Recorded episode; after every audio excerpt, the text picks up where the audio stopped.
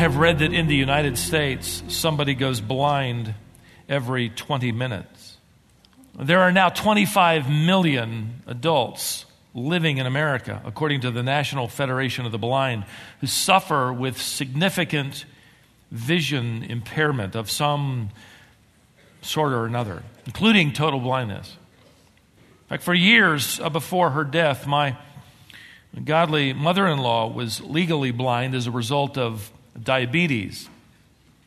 My wife still displays in our home her Bible and the magnifying glass that my mother in law would use as she held up her Bible really closely to her face and then with her magnifying glass was able to read those verses of Scripture that meant so much to her. My wife and I had lunch some time ago with a couple where the wife was learning to manage, now that she was legally blind, a condition that had developed since birth. Talked to a gentleman some time ago in our church who was undergoing extensive testing because of the ever impending threat of blindness. If you and I were told by God to choose a physical disability, I'm quite positive that uh, very few of us, if any, would choose to live with blindness. According to the letters of John, this aged apostle, it struck me as I studied this particular paragraph, well, we'll look today at 1 John chapter 2, that, that he's concerned about blindness of the heart and the spirit. In fact, according to his letters, we'll find out today, the Christian makes decisions every single day that affects his ability to see. He makes decisions that either allow him to walk in the light where he can see, or to walk in the darkness where he cannot see. In one of his most uh, hard hitting paragraphs, he opens at verse 7 as he begins to challenge us to put away the, the darkness of hatred and live in the light of love. He, he's going to challenge us to leave the shadows behind. And you notice at verse 7, he begins this paragraph, which is going to be really hard hitting, with his first word and it is the word, the term, beloved. It's an affectionate term. He's going to use it six times in this, in this letter. And I think it's, it's fitting here. As he begins this hard hitting message, he, he calls us his beloved. He says effectively, I'm going to tell you to love, and by the way, I love you. Kind of like a parent saying, I'm going to give you a spanking, but it's because I love you. The child says, I, I wish you didn't love me so much. John says, I'm going to I'm going to hit you pretty hard.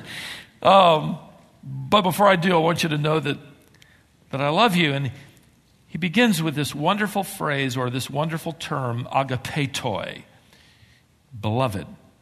You immediately recognize agapetoi in that the noun form agape, don't you? It's the Greek word for deep, faithful, self sacrificing, in it for the long haul kind of love. Agape is selected by God's word as opposed to the culture of the first century. It uses this word to refer to relationships in the home and in the church and between God and man. Agape is not fickle, it isn't temporary. It isn't driven by the emotion of the moment. It is determined by the will. And the will that acts bears the fruit of emotion and affection. The loss of this kind of love this agape, commitment love in our culture today is the reason that you can now lease a wedding ring one year at a time. I mean, why go all out? To the average person on the street, love is something as changeable as the weather and and a pair of shoes. It's no different in the first century. In fact, it was probably worse. Seneca, the Roman philosopher who lived during the lifetime of John the Apostle, wrote that Roman women of high society named their passing years with the names of their passing husbands. They came and went like seasons. To this day, the world is still enamored with the idea of, of falling in love, isn't it? Just go to the grocery store and read the tabloids. I mean, it's all about that. But the world falls out of love as quickly as it falls in love. That's why God uses a word that doesn't talk about falling in love. He uses a word that talks about choosing to love. Warren Wiersbe comments on this term here by writing that biblical love isn't about attraction, it's about determination. It's not a matter of working it up, it's a matter of willing it out. The surprising thing is that this kind of self sacrificing love isn't just for spouses and family members, it's for the entire body of Christ and, and beyond. And so John begins by reminding us of what true love is. And he opens by telling us that he loves us too. Now, before we dive into the paragraph, and we'll get through the whole thing, so you know, don't sweat it. I think that this probably surprised John's childhood friends and his early adult year friends to hear him using such affectionate terminology, like my little children and, and, and, and beloved. this isn't the John they, they knew. John was nicknamed early on as he joined the disciples. You remember, Jesus nicknamed him the son of what? Thunder, this fiery tempered man. In Luke chapter 9, it was John who, who wants to call down fire from heaven on a village that had refused to give them shelter for the night. Lord, let's, let's torch them all. What do you say?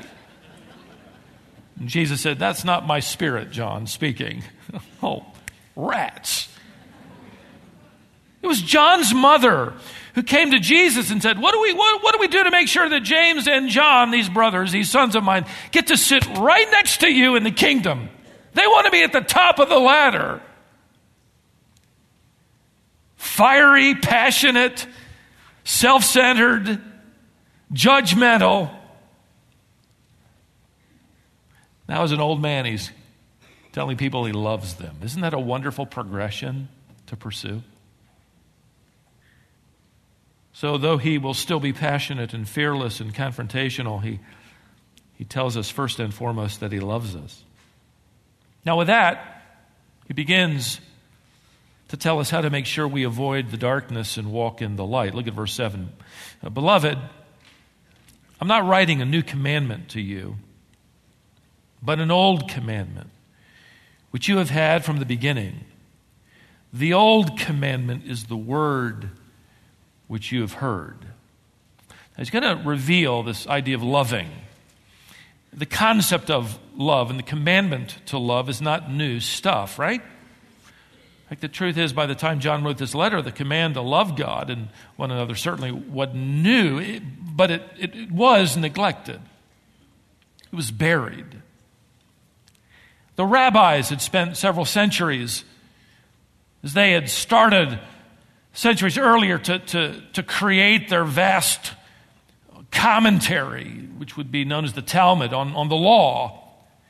And they would go to the books of Moses, the Torah, and, and they scoured it, looking for every command, every mandate, every charge, every regulation, every rule. And from them, they created many of the traditions that now bind them long lists of do's and don'ts. For instance, they catalog 613 commandments from the Torah.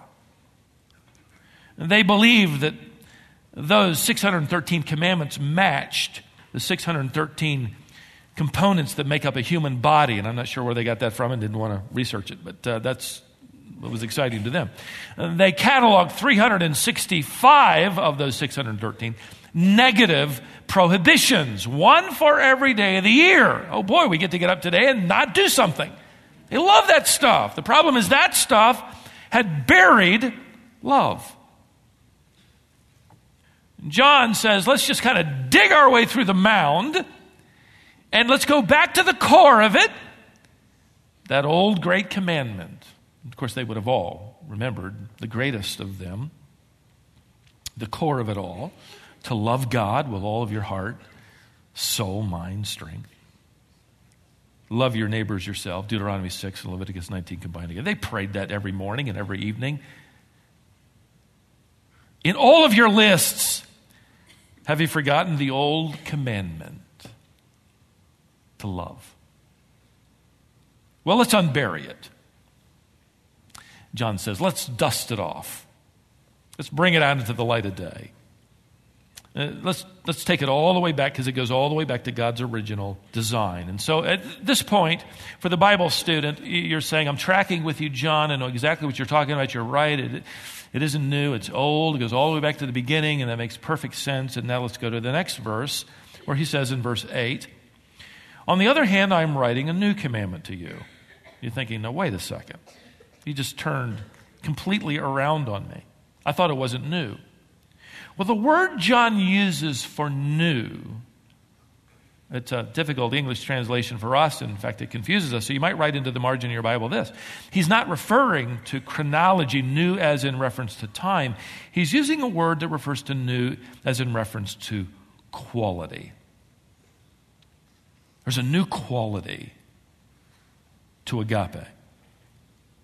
There's a brand new, fresh way of looking at it. This is what Jesus meant when he told his disciples A new commandment I give to you that you should love one another.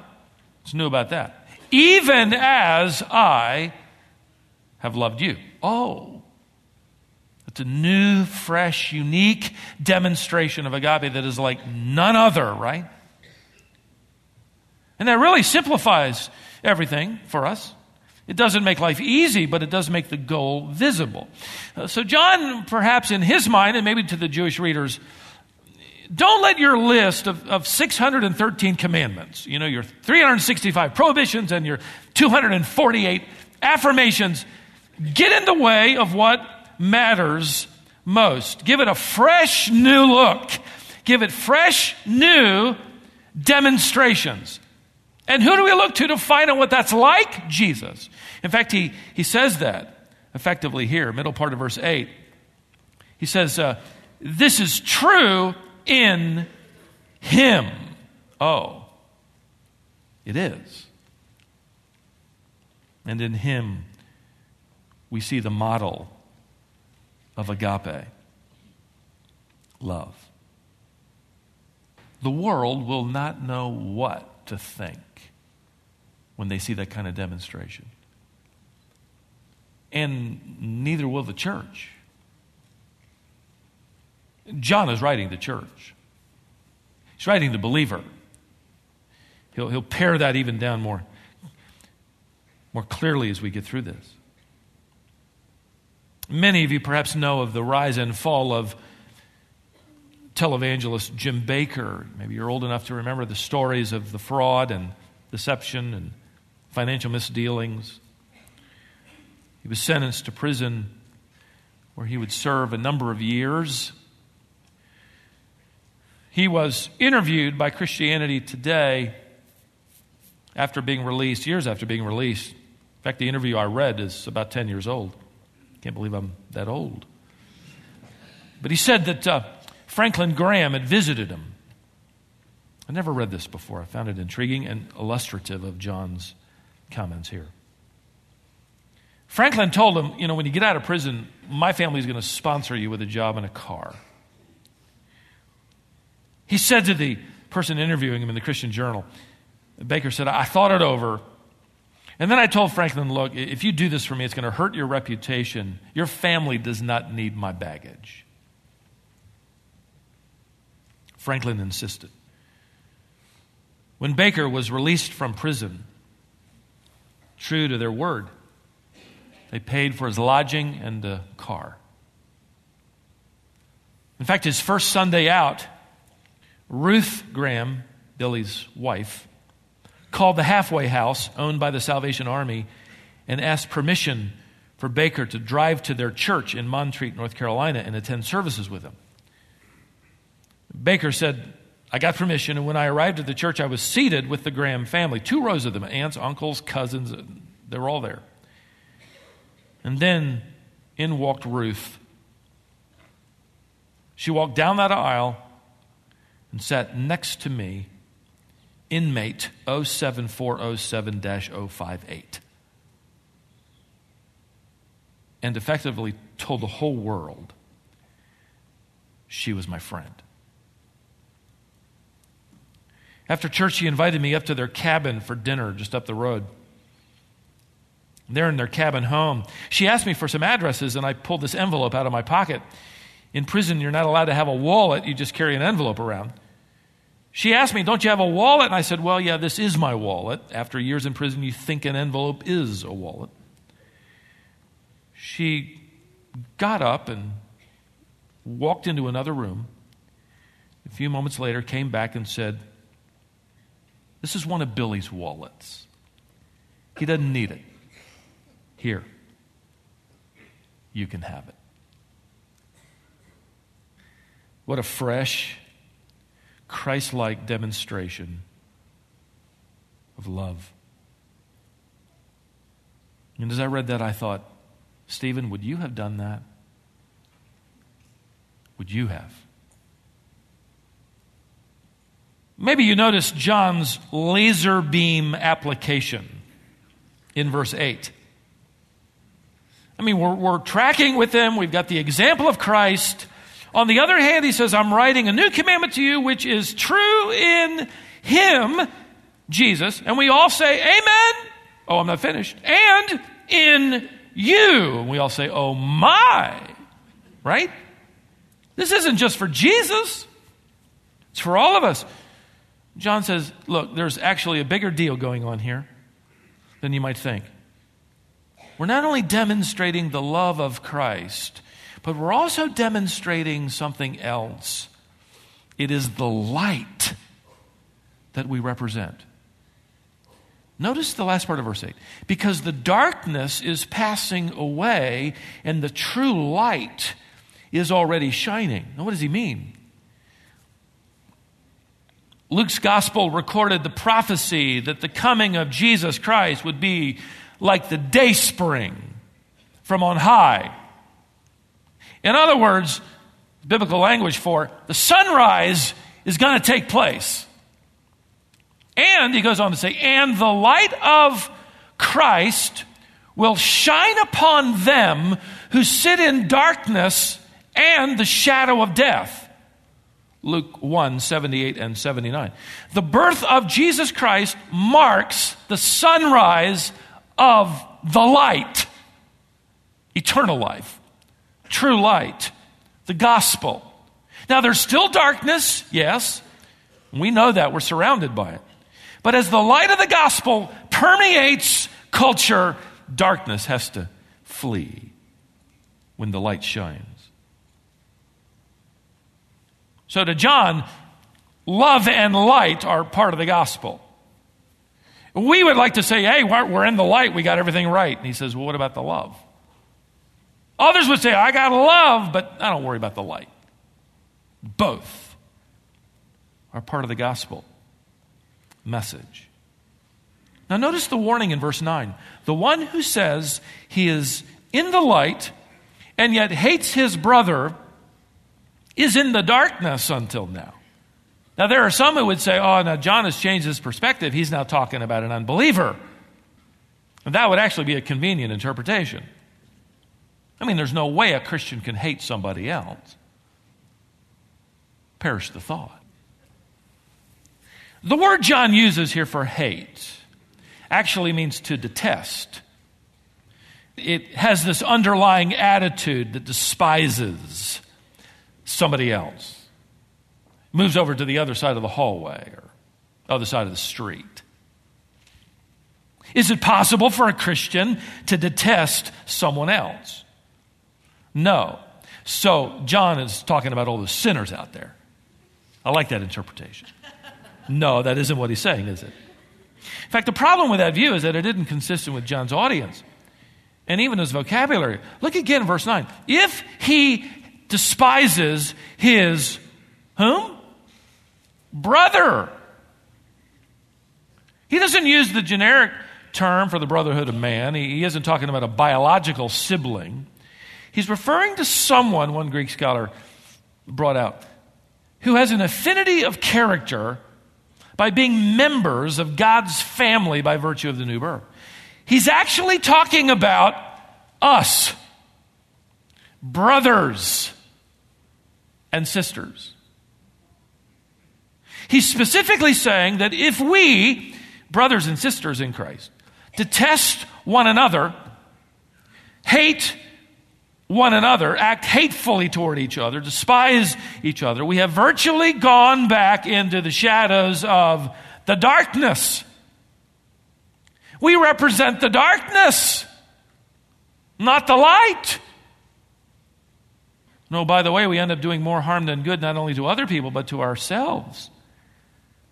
He's effectively saying, Your beloved, none of you belong in the shadows, get into the light that is demonstrate the light of Christ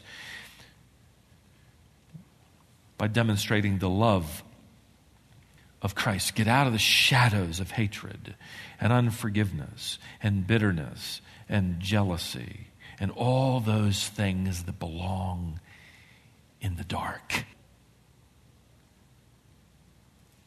Found an interesting illustration of this in the life of Corrie ten Boom. Her family, remember, they were caught by the Nazis and sent off to a prison camp for hiding Jews in their upstairs bedroom. My wife and I toured that home and saw that upstairs closet they created by building a fake brick wall, and they would hide Jews as they would shuttle them from one safe house to the other. They were caught. After Corrie's release in the end of World War II, she sensed the Lord leading her to just simply travel as a single woman, sharing the gospel and her testimony. And she did that. And early on, in fact, soon after the war, she was invited to come to a church in Germany, of all places, and share testimony. So she agreed.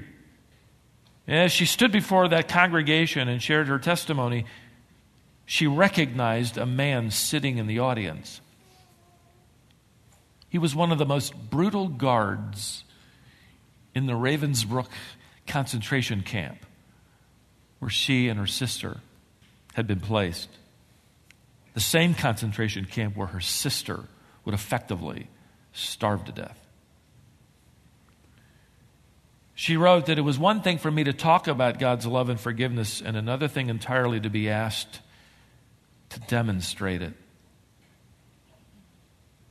At the close of the service, she writes, Much to my dismay, that man came to the front and stood in line with the others to meet me.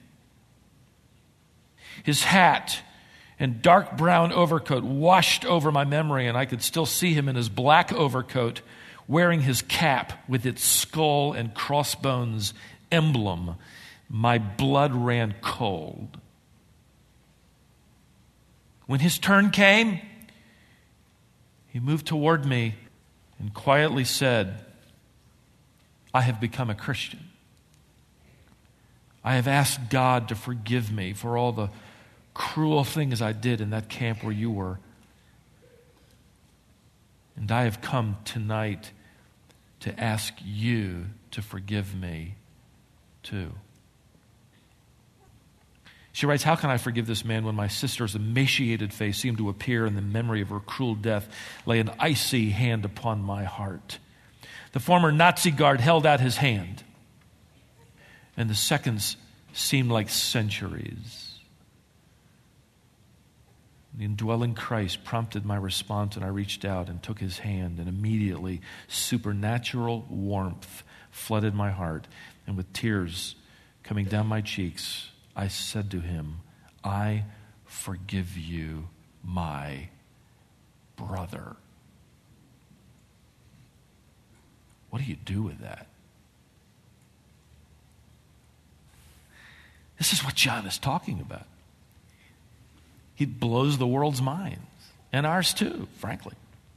This is what it means to leave the shadows of hatred's darkness behind. And in certainly much less dramatic ways. Here's the point this is for us too. We face decisions of darkness and light every single day. Will we choose to walk in the shadows or will we choose to walk in the sunrise? Is the question. Now, with that, John provides at the back end of this paragraph two timeless principles of truth to live by and in these next two verses. Let me give you the first principle. A life of love sheds insight on the path ahead. He's going to give us an incentive and uh, even a greater encouragement. Certainly, living for Christ, modeling Christ, demonstrating Christ is good. But he wants us to know that when we live a life of love, it sheds insight on our path. Would you like some insight on your path? I sure would. He writes in verse 10 look, the one who loves his brother abides in the light. What does he mean, abides in the light? To abide in the light simply means to live in the light, to walk in the light, to be at home in the light. The one who loves his brother abides in the light, and there is no cause for stumbling in him. You want to walk in such a way that light is shed on your pathway? Well, here's a fascinating discovery. John effectively says, Love happens to be the light bulb. Turn it on, and it sheds light on your pathway. You want insight on the path ahead? Turn on the light bulb of love. I know that sounds like a 60s song, but that's basically what he's saying. And how bright would you like your light on that path? What kind of love and to what degree do you shed?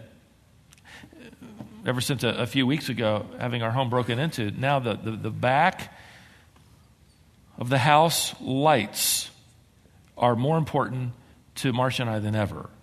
Right there by the back door that leads in from the deck, and then over by the door that leads into the bedroom, right in the back.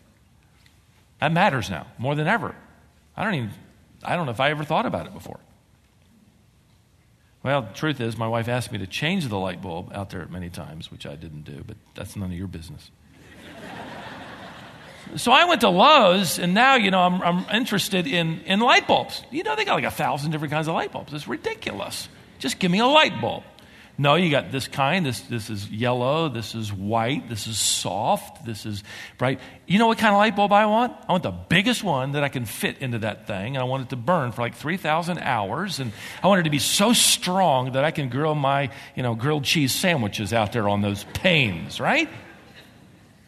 I want light shed on that deck and out into the backyard. I mean, how much light do we want shed on our lives, our path? Well, how much wattage are you putting in your love lamp? The brighter your love, the more insight.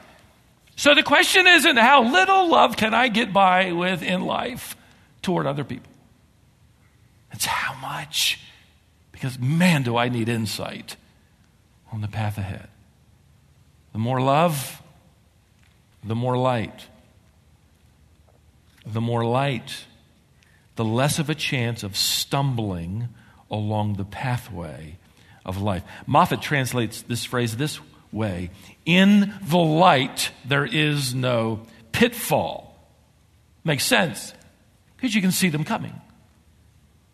Someone bound up in their little lives, just go from one pit to the next. Can't see anything but themselves. Begin to love, and suddenly the light is shed. Oh, look at that pitfall coming, and look at that one coming. There's a body of scholarship, by the way, that believes John may be referring to not only avoiding our own stumbling, but helping other believers avoid stumbling as well by loving them. Frankly, I don't think we have to decide. You could have both ideas in mind, and both are certainly true. When you love the brethren, you avoid so many pitfalls, and when you love others, you end up helping them, don't you? You end up helping shed a little light, maybe through encouragement or insight of your own to avoid pitfalls in their life. When you choose to see the best in them, when you, when you choose to act in love toward them, you, you just might be directing their path as well towards something more glorifying to God. That's what John is doing here for us. Some of you may know that Howard Hendricks passed away a couple of weeks ago. Literally touching as a professor at Dallas Seminary, so many lives. In fact, I read some of the profiles. I watched the memorial service on the internet this past week. He taught for more than 60 years, teaching more than 10,000 students. I'm so glad God allowed me to be one of them at the end there. I read his profile and learned a few things. He was raised in a broken home. His parents separated soon after he was born, and he used to say that he split up the family. His grandmother tried her best to raise him, but he was difficult, to say the least. This online article said he described himself as a troublemaker during his younger years. In fact, his fifth grade teacher in Philadelphia once commented that Howard Hendricks was the most likely student to end up in prison. She was serious.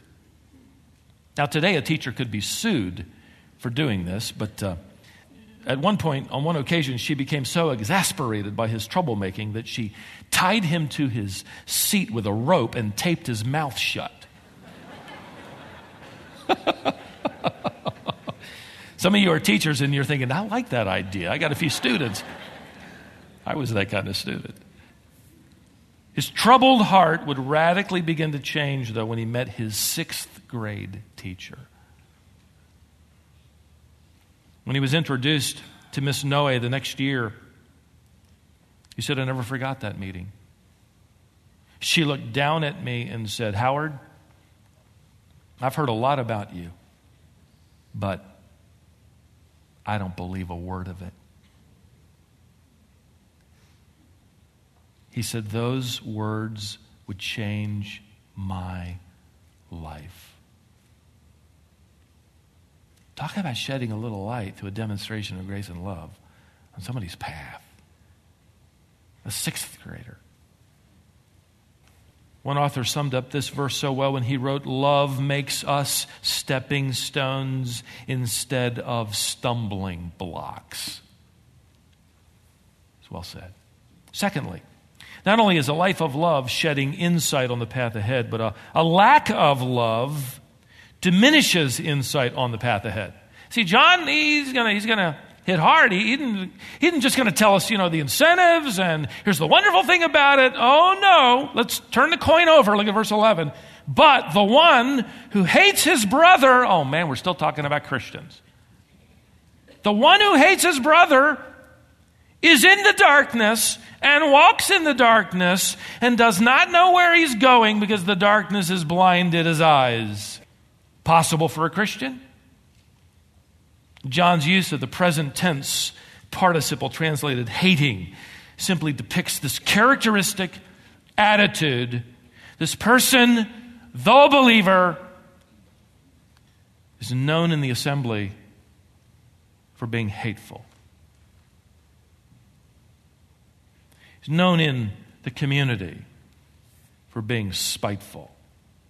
John says this person is choosing to live in the shadows, to effectively turn off the light and walk a dark path. John even adds, his eyes are blinded.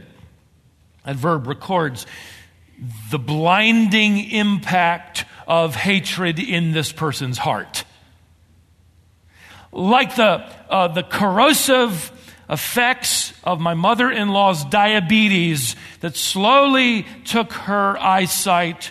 John warns here that when a believer allows hatred to simmer and fester inside his heart, He might think he's none the wiser, but in reality, he's slowly losing his spiritual perception and insight in his path is growing more and more dangerously dark. Hate pulls curtains over the windows of the soul through which God would shine insight and truth. So, what happens to a believer when he doesn't love the brethren? John turns the coin over and he says, Look, he lives in the dark. He lives without insight, spiritually foolish. He probably thinks he sees better than the rest of us, right? But he's actually blinded by the darkness of his own self centered hatred, his hateful spirit. See, this is the kind of person who causes trouble in that Bible study you're leading or in that church assembly. He thinks he is the spiritual giant among them, but he's actually a spiritual baby with little understanding or spiritual perception. And you might have a conversation with an individual like that, and you'll walk away and you'll say to yourself, They do not see it. They really don't get it. And they don't. Because our lives are wrapped up in themselves. So here's the warning from John.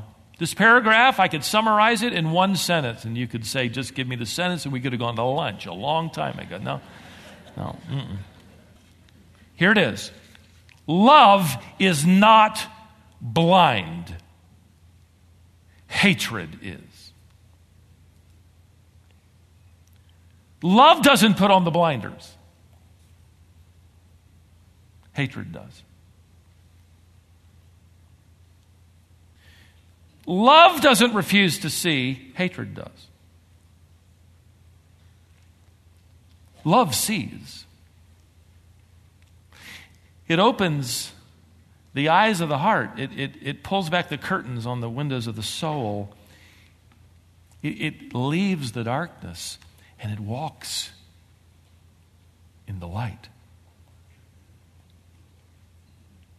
So choose to love. You will shed insight on your pathway and the pathway of those around you as they walk with you who need the wisdom and the encouragement of God just as much as you do. in all of the different testimonials that came in from around the country related to the homegoing of Howard Hendricks, one very touching one was written by Chuck Swindoll, who was also taught by Hendricks and now serves as the chancellor of Dallas Seminary. And I read his, his testimonial, and I'll start wrapping things up with this. He wrote, After nearly completing my seminary education, four years of intense study at Dallas Seminary, Cynthia and I were almost certain our unborn child would not see life outside the womb. The financial and personal strain of those seminary years was difficult enough without the anguish of potentially losing our child. I needed a friend to talk to. So late one evening, after studying in the library until closing, I thought I would find a professor who might put his arm around me and listen. I went to the faculty building and knocked on a door. No one answered. They'd gone for the night, of course. I walked a little further down the hallway and knocked on another door, and no one answered there either. And, and then I saw a light shining underneath another faculty door, and I knocked. After a moment, the professor, and I knew him, opened his door a crack, just a crack. Yes, he stared at me. Yes, Chuck, what do you want? I stood there with tears forming in my eyes, and I could hear, though, in his voice, he didn't want to talk to me. So I said, Am I disturbing you? Yes, you're disturbing me. What do you want? I said, Well, nothing. Well, fine, he said, and closed the door. The next morning, Swindoll writes, while still trying to find my way through the maze of emotions and get up on my own feet from my depression and my fears of losing our baby and maybe even losing my wife, I ran into Prof. Hendricks. He had already heard the news, and he walked up to me, put his arm around my shoulder, and said, Tell me what's going on. He listened he told me of their own miscarriage years earlier and how he and his wife recovered from that tragedy. Swindoll writes From that day forward, I wanted to learn even more from him because I knew he cared about me. And then he adds a familiar axiom that you may have heard before. He said, I learned then, like never before, that people will not care how much you know until they know how much you care. I find it fascinating that the Apostle John doesn't warn us that we're in danger of turning out the light and walking in darkness if we don't have our Greek grammar down. I'm really glad for that. Or that we haven't memorized his letter. Or that we haven't you know, been faithful in attending all the services of the church. Or we can check off the boxes on a theological examination. All those things are wonderful. But he boils it down to this Is your love lamp burning brightly? For others. And so, with these questions, I close. What pitfalls are you dangerously close to falling into because you're harboring a hateful spirit toward another? Who is it in your world who would be greatly encouraged by your care? Who is it that could use your insight to help them regain their footing on the path of light? Who is God asking you to selflessly serve? What is God asking you to faithfully commit to all over again? Who is God asking you to love today? Father, thank you. Thank you for delivering this message through an old apostle who, over 40 or more years of living for you, went from wanting to call down fire on people he didn't like to speaking so affectionately toward people like us that he didn't even know. Would you help us to um, make sure the light is on? We know yours is. You're the light of the world, but you want us to demonstrate that light as well. How easy it is for a bulb to burn out and then just be ignored with the thought that, well, we'll get by without it. Thank you for reminding us. It is so critically important, not only to others, but to our own walk that must be bathed with the light of Christ. We commit our hearts to you afresh today. We love you because you first loved us. Now help us to love everybody else too. In your name we pray. Amen.